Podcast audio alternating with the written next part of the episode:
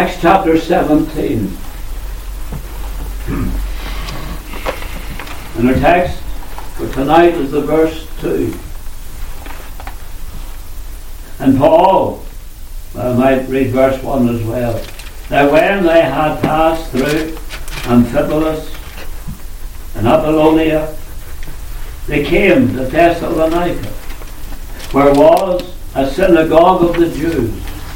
And Paul, as his manner was, went in unto them, and three Sabbath days reasoned with them out of the Scriptures. When writing to the believers at Rome, the Apostle Paul said, Be kindly affection one to another with brotherly love, in honour preferring one another. But Paul didn't stop there. He went on to say, given to hospitality. Romans 12, verses 10 and 13. Given to hospitality.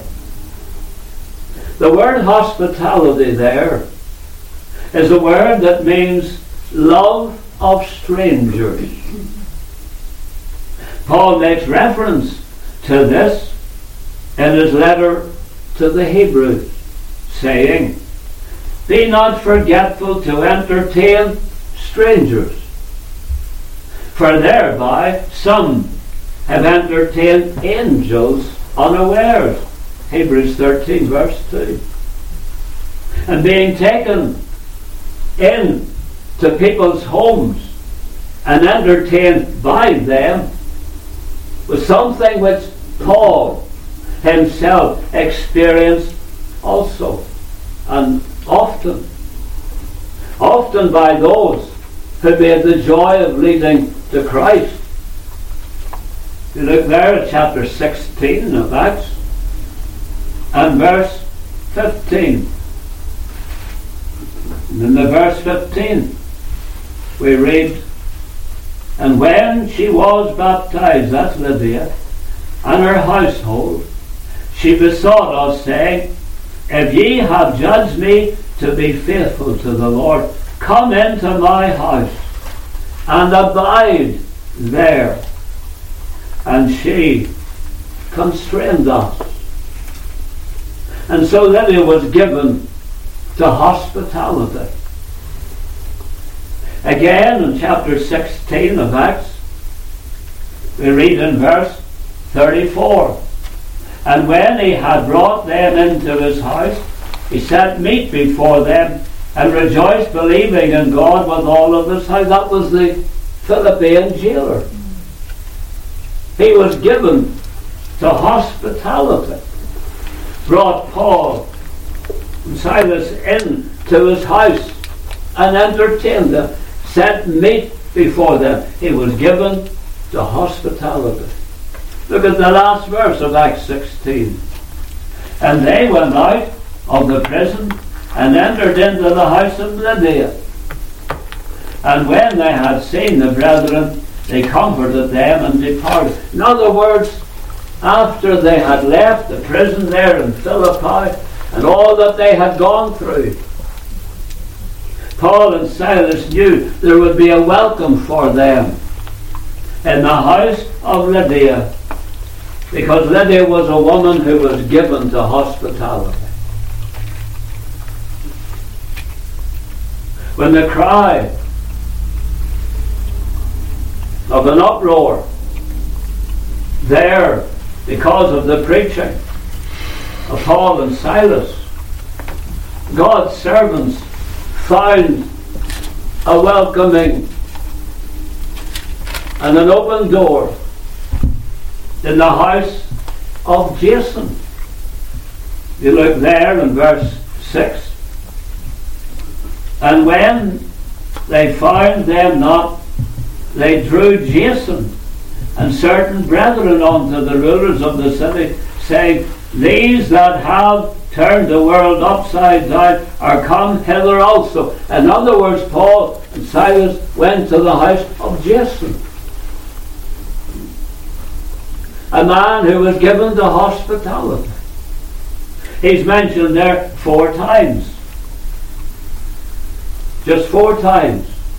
Now there's another Jason mentioned over in Romans 16 and the verse 21 that the commentators are not sure if it was the same Jason. But we see the Jason here in Acts 17. We don't read of him anywhere else. We don't read about him doing anything else other than entertaining strangers. A man given to hospitality. He welcomed Paul and Silas into his home. When there was an uproar in the city against Paul and Silas because they preached the gospel. But Jason was given the hospitality. Isn't that interesting? Here was a man, and you don't read anything else about him. But what is recorded by the Holy Spirit tells us that what he did, he may not have done any great things, but he was a man given to hospitality. He was a good Christian individual who did what he could for the Lord, and that was open the door of his home to Paul and Silas, the servants of the Lord. If he was not known for anything else, well, he was known as a man given to hospitality. Paul and Silas found their way to Jason's house after they had ministered the word in the synagogue there in Thessalonica. A ministry that had enraged. How often do we read that in Paul's ministry as a missionary? Everywhere he went, yes, he saw fruit for his labour, but there were always those who were enraged by the preaching of Paul. Look at verse 5. But the Jews, which believed not, moved with envy, took unto them certain lewd fellows of the baser sort. I think that just about sums it up the kind of characters that had taken a position against Paul. Those who were lewd fellows of the baser sort. And they opposed Paul. I want us to look then at what Paul and Silas did following this behavior and how they were opposed. I want to look at Paul and Silas and see how they went through with God. They weren't put off. They didn't pull back in anything they did for the Lord. They went on and they went through with God to spread the good news of the gospel to those who had never heard. Go through with God, thy vows to pay, thine all upon the altar lay. The Holy Ghost will do the rest and give to you God's very best. I want us first of all to consider Paul and his worship of the Lord. Paul and his worship of the Lord. We know Silas was there with him, but since we're dealing with the life of Paul, I will make reference to the apostle. Now, the city of Thessalonica was the capital of Macedonia. It was approximately 100 miles from Philippi. A hundred miles. Of course, there was no public transport in those days. So that tells us they had to walk there. We see that the missionaries passed by Amphipolis and Apollonia. We're told that in the first verse. In all probability, because there was no synagogue there. That speaks to us, first of all, of Paul's determination. That is, his determination to make his way to a place of worship on the Sabbath day.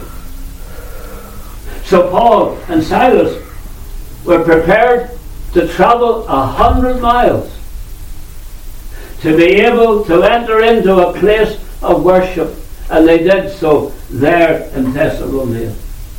Thessalonica. As it was with Paul in his day, so it is with many in this day in which we live. Because for some, there is no place to worship where they live. That is no place where the word is preached, where Christ is preached, where the Lord is exalted. So what have they to do? If they want to worship the Lord, they must be prepared to travel a distance. And we know of folk here in North America, that's what they do. Every Sabbath day, they will leave home early in the morning, they will drive to one of our churches, and they will bring a lunch with them, and if they're not entertained by someone in the church, they will eat their lunch at the church and stay there until the evening service. They're prepared to do that. That they might be in a place that preaches the word. They're prepared to travel that distance. What does that speak to you of? Speaks to you of their determination. It's the Lord's Day. They're going to be in a house and a place of worship on the Lord's Day, even if it means traveling a distance.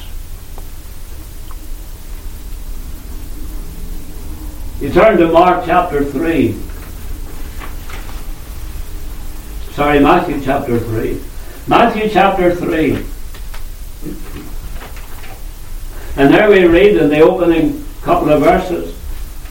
In those days came John the Baptist preaching in the wilderness. Not in the city, not in the town, not in the village, in the wilderness of Judea and saying, Repent ye, for the kingdom of heaven is at hand. Look at verse 5. Then went out to him Jerusalem and all Judea and all the region round about Jordan. Why did they go? Well, we're told in the verse 2, he preached, Repent ye, for the kingdom of heaven is at hand. In other words, he preached the word, and the people were prepared to leave their cities and their town and go into the wilderness. Spend time in the wilderness and listen to the preaching of the word. They were prepared to do that. Speaks to us of their determination. Turn to Mark's Gospel. In Mark chapter 2. And again, he, that's the Lord Jesus, entered into Capernaum after some days, and it was noised that he was in the house. And straightway many were gathered together, insomuch that there was no room to receive them, no, not so much as about the door, and he preached the word unto them. He entered in the house in Capernaum. It was noised abroad that he was in the house. And straightway many were gathered together insomuch there was no room. Why were they there? Well, we're told.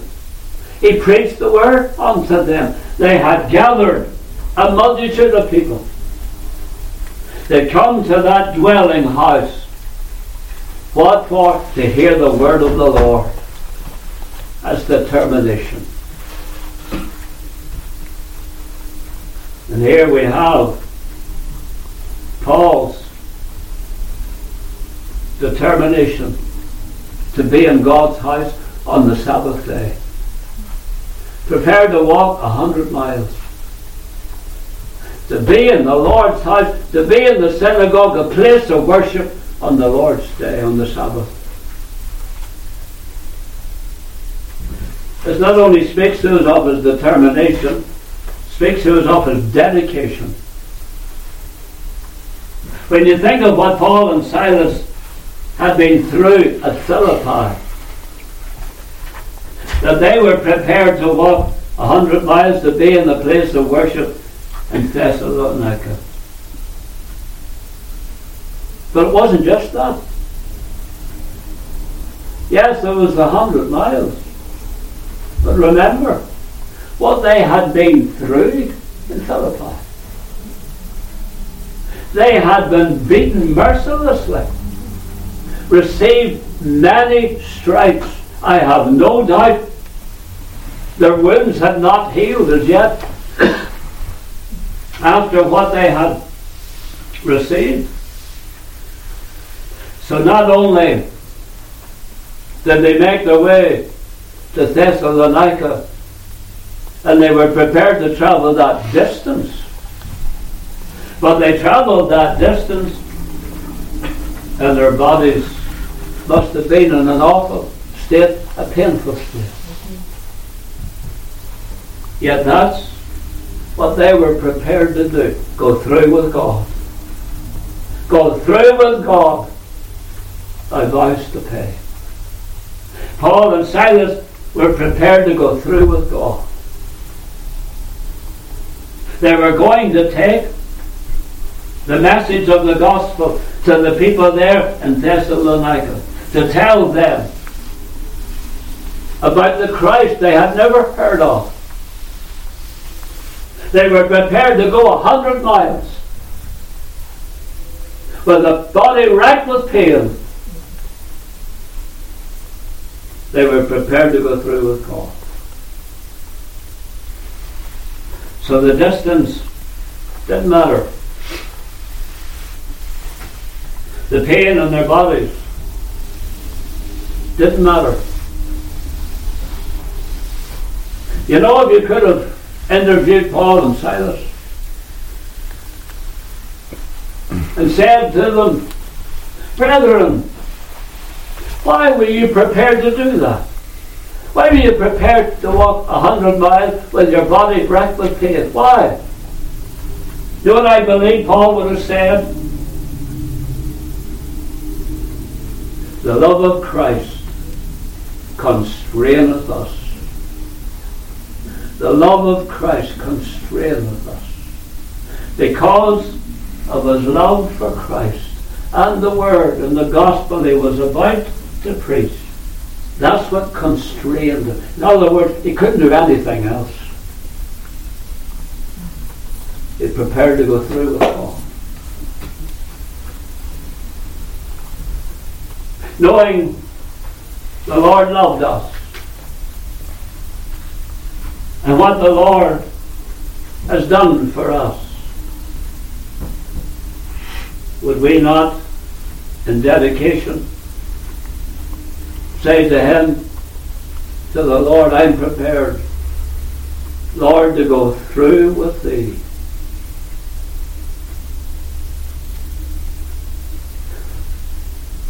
I suffered much for thee. My precious blood I shed, that thou might ransom thee and quicken from the dead. I gave I gave my life for thee. What hast thou borne for me? So we have considered the determination. We have considered the dedication. That leads us now to the desire. The desire, the desire of Paul to be there in the synagogue in Thessalonica. You notice those opening words of the chapter again. Now when they had passed through Amphipolis and Apollonia, they came to Thessalonica, where was the synagogue of the Jews, and Paul, as his manner was, went in. Notice the way that's put. In other words, when they reached Thessalonica, they didn't go there to view the city, to do some sightseeing. No, once they arrived in Thessalonica, Paul, as his manner was, went in unto them. He no sooner arrived at Thessalonica than he enters the house of God. He went in unto them. There was his desire. You can't put it down to anything else. It was a spiritual desire. No, as we've already said, he didn't spend time sightseeing in Thessalonica. No, he went to Thessalonica, found the synagogue, and as his, ma- his manner was, he went in. Wasted no time. He had a spiritual desire to be in God's house. As his manner was. That word manner, an interesting word. The word manner is a word that means careful or exact. The same word is found over in Acts 22 and verse 3. Paul speaking here, I am verily a man which am a Jew, born in Tarsus, a city of Cilicia, yet brought up in this city at the feet of Gamaliel, and taught according to the perfect manner of the law of the fathers and was zealous toward God as ye all are this day. According to the perfect manner. In other words, whenever Gamaliel taught Paul, he was exact in teaching Paul the law. He was careful and he was exact. He was a good teacher then. And that's the word that we find here. What does it tell us? With regard to the worship of God, Paul and Silas reaching Thessalonica and immediately going in to the Lord's house as his manner was. Mark this, he was exact. He was careful. In other words, he didn't have a casual approach and attitude to the worship of God. It wasn't casual about it. He was exact. He was careful.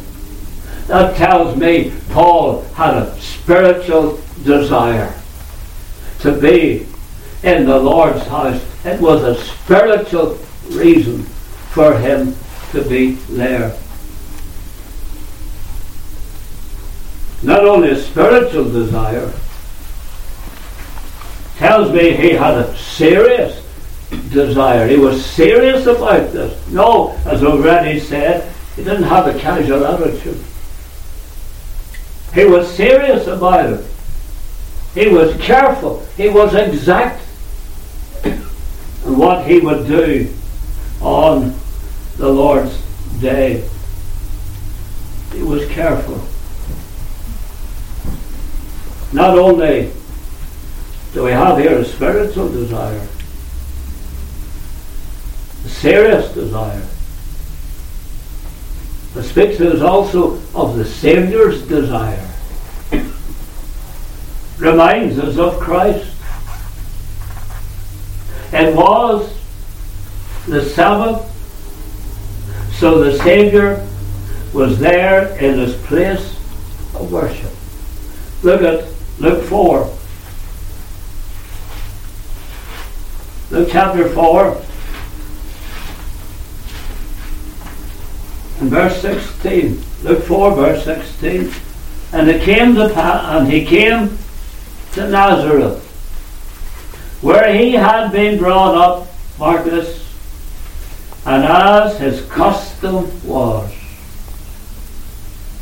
as his manner was, as his custom was, he went into the synagogue on the Sabbath day.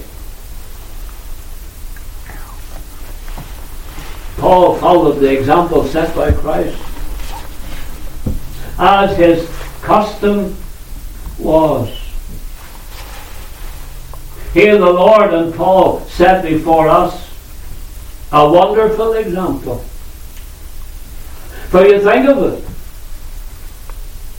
When Christ went into the synagogue, into the temple rather, when he was 12 years of age, he went with Mary and Joseph for the Passover when he was just 12 years of age. And here we read as his and he came to Nazareth where he had been brought up, and as his custom was, he went into the synagogue on the Sabbath day. In other words, Christ had been used to doing that from a, from a child. As his custom was. And Paul and Silas, or Paul and the dear Saviour, set before us a great example. Does that not bring to mind the words of Hebrews 10 and verse 25? Paul says, not forsaking the assembling of yourselves together as the manner of some is. Manner. There's that word again. As the manner of some is. And there, the word manner is a word that means habit. Get in the habit of doing something. It's hard to break that habit. And here, Paul in Hebrews talks about those who get into the habit of not assembling themselves together.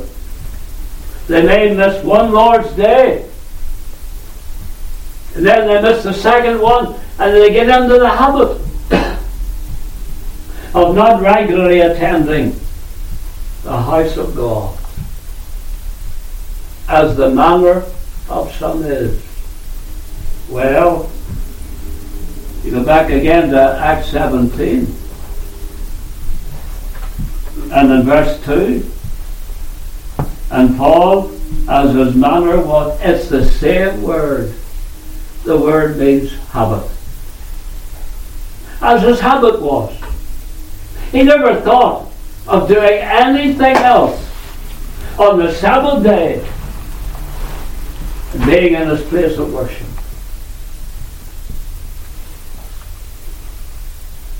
No matter about the distance no matter, no matter about being beaten, Paul wanted to be in God's house.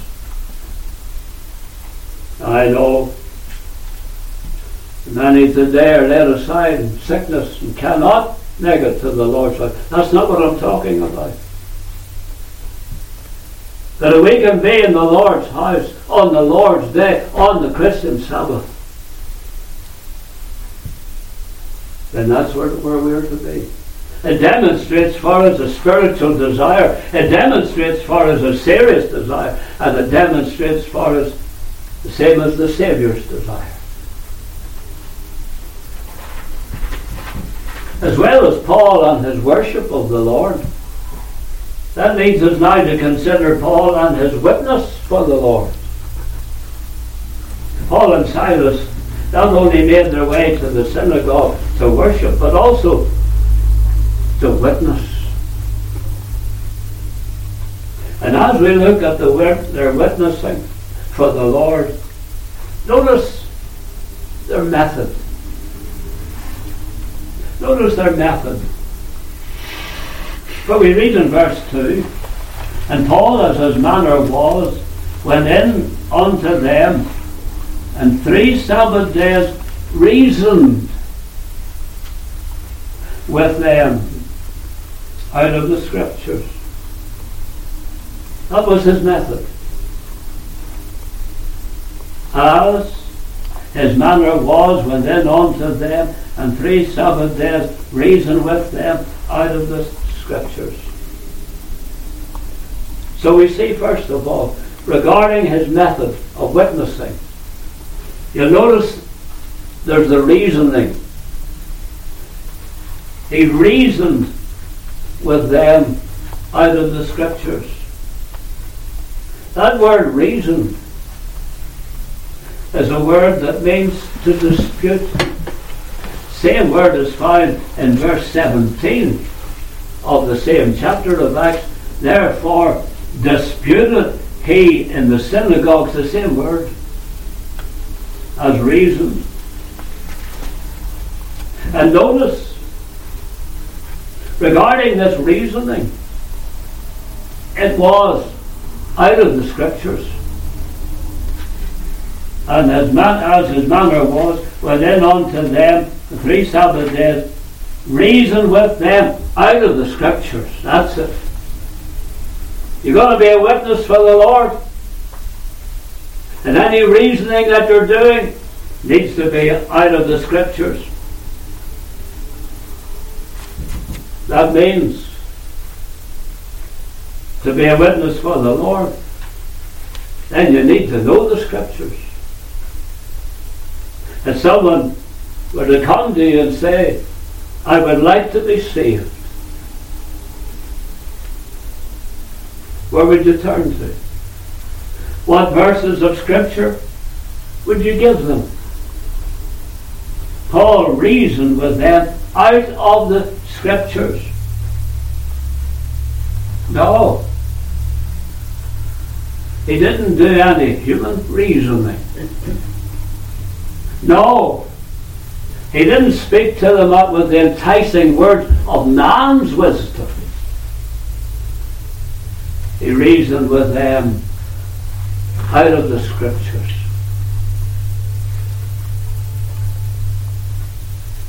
We want to win souls for Christ. We need to be prepared to reason with them out of the scriptures. As well as the reasoning, there was the opening. In order to present Christ to them as the only Saviour of the soul, Paul opens and then the Scriptures. that we're told. He opened the Scriptures, verse 3, opening and alleging that Christ must needs have suffered and risen again from the dead and that this Jesus whom I preach unto you is Christ. you have the reasoning and the opening. Now here's something interesting. That word opening is only found one other place in the New Testament. Just one other place. And where was that? It's over in Luke, the chapter 24. And there we read in verse 32 regarding the Emmaus disciples. And verse 32, Luke 24, and they said one to another, Did not our heart burn within us while we talked with uh, while he talked with us by the way, and while he opened to us the scripture. That's the only other place in the New Testament where the word opened is found. So it's used in relation to Paul opening the scripture and used in relation to Christ opening the Scriptures. Nowhere else is it found. And isn't that the method that we want to use if we're going to win somebody for the Lord. You want to use the method that Christ used. He opened the scriptures. The method Paul used. He opened the scriptures and preached unto them. That's what he says. He reasoned with them, opening the scriptures, opening and alleging that Christ must needs have suffered and risen again from the dead, and that this Jesus whom I preach unto you is Christ. This Jesus which I preach unto you. And that's the way it should be. The person who preaches the word ought to be able to open the scriptures. And the only way that can be done is to study the scriptures and get into the word. Not to flit over the surface, as it were, but to get into the open open the scriptures. That's what Paul did. His method of soul winning involved reasoning, involved opening, and it involved alleging. Alleging. Opening verse 3 and alleging that Christ must needs have suffered and risen again the third day from the dead, and that this Jesus whom I preach unto you is Christ. Alleging. That's the word you may hear much of today. Someone has been arrested, let's say for murder. How is it reported? So and so was arrested alleging that he had murdered somebody else. It's only alleging. In other words, maybe that person didn't murder the other person at all. Or someone's arrested for stealing. And that's how it's reported. It is alleged he stole. And so it goes on. But that's not the meaning of this word alleged. This word, alleging, is a word that leaves that there is no doubt at all about what Paul said about Christ. There was no doubt at all. When he was opening and alleging that Christ must needs have suffered and risen again from the dead, and that this Jesus, whom I preach unto you, is Christ. In other words, Paul said that's a fact. It's true. There's no doubt about it. There's no doubt about it. That's what the word alleged here means. Indeed, the word alleged, alleging, means to set alongside. To set alongside. In other words, what Paul was doing was setting the scriptures alongside error. And by doing that, was showing that what those who opposed the gospel was saying was indeed error. It wasn't the truth. He set the scriptures alongside. And whatever Paul and Silas said about Christ, it was supported by the Word of God. That's, that's, that's the way to do it. You get the JWs, Jehovah Witness, and the Mormons coming to your door, maybe not so much now. but they come and they'll make a statement. And what's the best way to deal with them? What they say, set it alongside the scriptures. And you can say to them, I don't know much about what you're saying. But I'll tell you what God said, what the Word of God said, and you set God's Word alongside the error that they teach. And that ends the argument. That's it. This is what God says. in his word. That's what Paul did. In other words, in his witness, he went through with God. All the way. His desire, his goal was to win souls for Christ. And so he went through with God in his witnessing. As well as his method, we have his message. Well, Paul and Silas had gone to the synagogue to witness and win souls for Christ, he had only one message.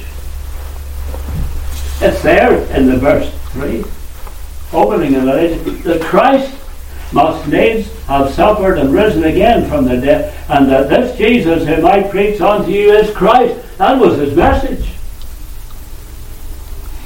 You notice? He didn't waste any time getting to the cross. No. Opening and alleging that Christ must needs have suffered. He got to the cross straight away. Told them about how Christ had suffered.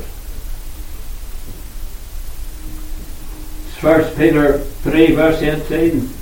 He suffered the just for the unjust to bring us to God. You think of Paul's message. There was the cross, and there was Christ.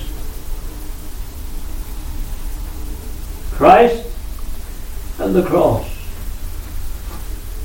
And if you have a message to give the people and give the sinners, and it's not about Christ, and it's not about the cross, you'll have no conversions. Period. You'll have no conversions. You must get people to the cross. The crucified, the crucified Savior. As well as dealing with the crucified Christ, he dealt also with the conquering Christ. No, he didn't leave the Lord Jesus on the cross.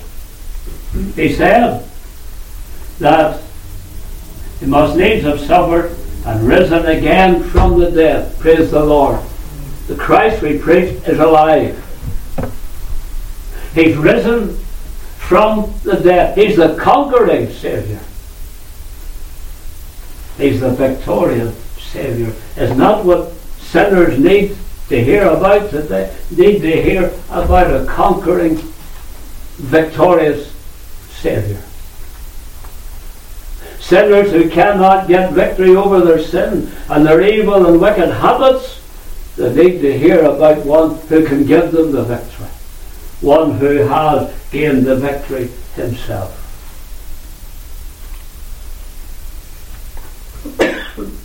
we notice the method, the message, and the Messiah. The Messiah. Paul said again in verse 3, opening and alleging that Christ must needs have suffered and risen again from the dead, and that this Jesus which I preach unto you is Christ. When Paul said, This Jesus that I preach unto you is Christ, Paul said, This Jesus that I preach unto you is the Messiah. He's the Messiah. Of course, the Jews were not looking for a Messiah like Christ. They thought that when Messiah would come, he would deliver them from the rule, the tyranny of Rome. But how did Christ come? Came as a babe in a manger. Born into a humble, poor family. When they went up, Mary and Joseph went up to the temple for the Passover, they couldn't even afford a lamb. They brought two turtle doves. That was the Lord God's law for those who were poor. That's the home Christ was born into. That's not the Messiah the Jews were expecting. And they're still waiting today. they're still waiting for the Messiah, for the Christ to come. The Christ that has come didn't come to break the power of Roman rule. Ah, he came to break the power of cancelled sin and set the prisoners free. His blood can make the vilest clean. His blood avails for me. Praise the Lord. So we Paul and his worship, and Paul and his witness, and Paul and his winning. That is, his winning of precious souls. For we read in verse 4 And some of them believed and consorted with Paul and Silas, and of the devout Jews a great multitude. Of devout Greeks a great multitude, and of the chief women not a few. You can say Paul experienced a breath of revival there. Here we notice first of all the deliverance. God honored and blessed Paul and Silas, and their preaching of Christ. Notice the wording, but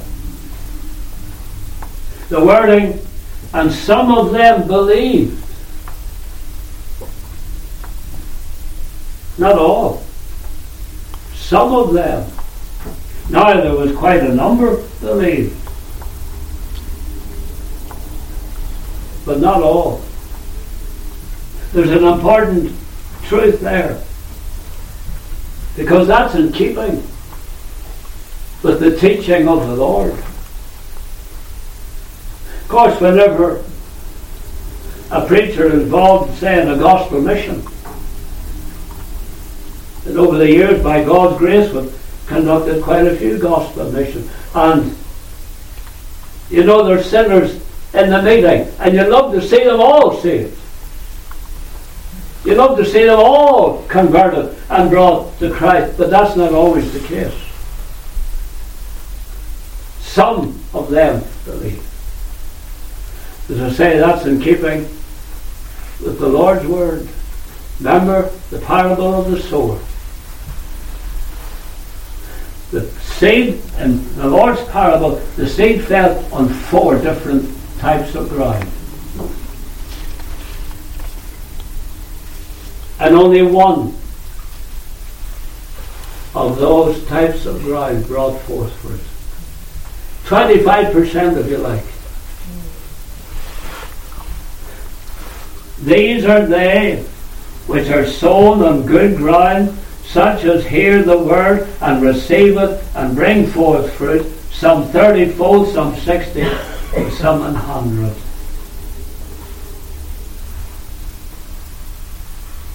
But that should not hinder us in going after souls. We've often quoted the words from that hymn written by Anne Ross Cousin, based on the words of Samuel Rutherford. If one soul from Anwoth should meet me at God's right hand, then my heaven will be two heavens. And Emmanuel's wrath. If you lead one soul to Christ, as Rutherford said, then your heaven will be two heavens. As well as the deliverance, you have the disturbance. Oh, I. There'll always be a disturbance. When you enter into the devil's kingdom, and souls are rescued from his kingdom, even though not all in the synagogue that day believed, yet the devil's crowd got stirred up. We read in verses 4 and 5 where some of them believed, and the Jews which believed not, moved with envy, took unto them certain lewd fellows of the baser sort, and gathered a company and set all the city in an uproar and assaulted the house of Jason. Why? Because that's where Paul and Silas had gone to. They'd gone to the house of Jason. They assaulted the house of Jesus, uh, Jason and sought to bring them out to the people. There's the disturbance. Again, it brings us back to our study in the Christian armour. They need to put on the whole armour of God that you might be able to stand against the wiles of the devil. You, doesn't it? How Satan hates to see sinners saved. You want to save souls saved, you have to be prepared to go through with God. Go through with the Lord. You go on and go through with God, the Lord will bless you. He blessed Paul and Silas. They walked, remember, they walked a hundred miles. A hundred miles. How would you fancy walking from here to Toronto? Or walking from here to Mississauga? Walked a hundred miles to be in the Lord's house. And when he got into the Lord's house, he witnessed for the Lord, and the Lord blessed and give them souls. All because he was prepared to go through with God. Amen. May the Lord bless His word to us this evening. Let's bow in prayer.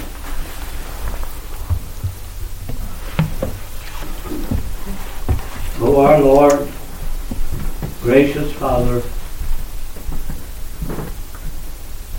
we thank Thee for this example of the power of the gospel. Power of the preaching of Christ. Paul preached Christ. He preached the cross. Sinners were saved. Lord, keep us preaching Christ. Keep us, Lord, preaching the cross, work of Christ. And Lord, give us converts souls for our hire. Bless the word, Lord. Tell us tonight. May we take it seriously. To our heart. Think about it. Meditate upon it. And have us to go through with God. Lord, be with us tonight. Give traveling mercy home again. And throughout this week, keep us all safe, Lord, in our travels. Be pleased, Lord, to keep us healthy and well. I may the grace of the Lord Jesus Christ, the love of God, and the fellowship of the Holy Spirit our abiding portion now and forevermore. Amen.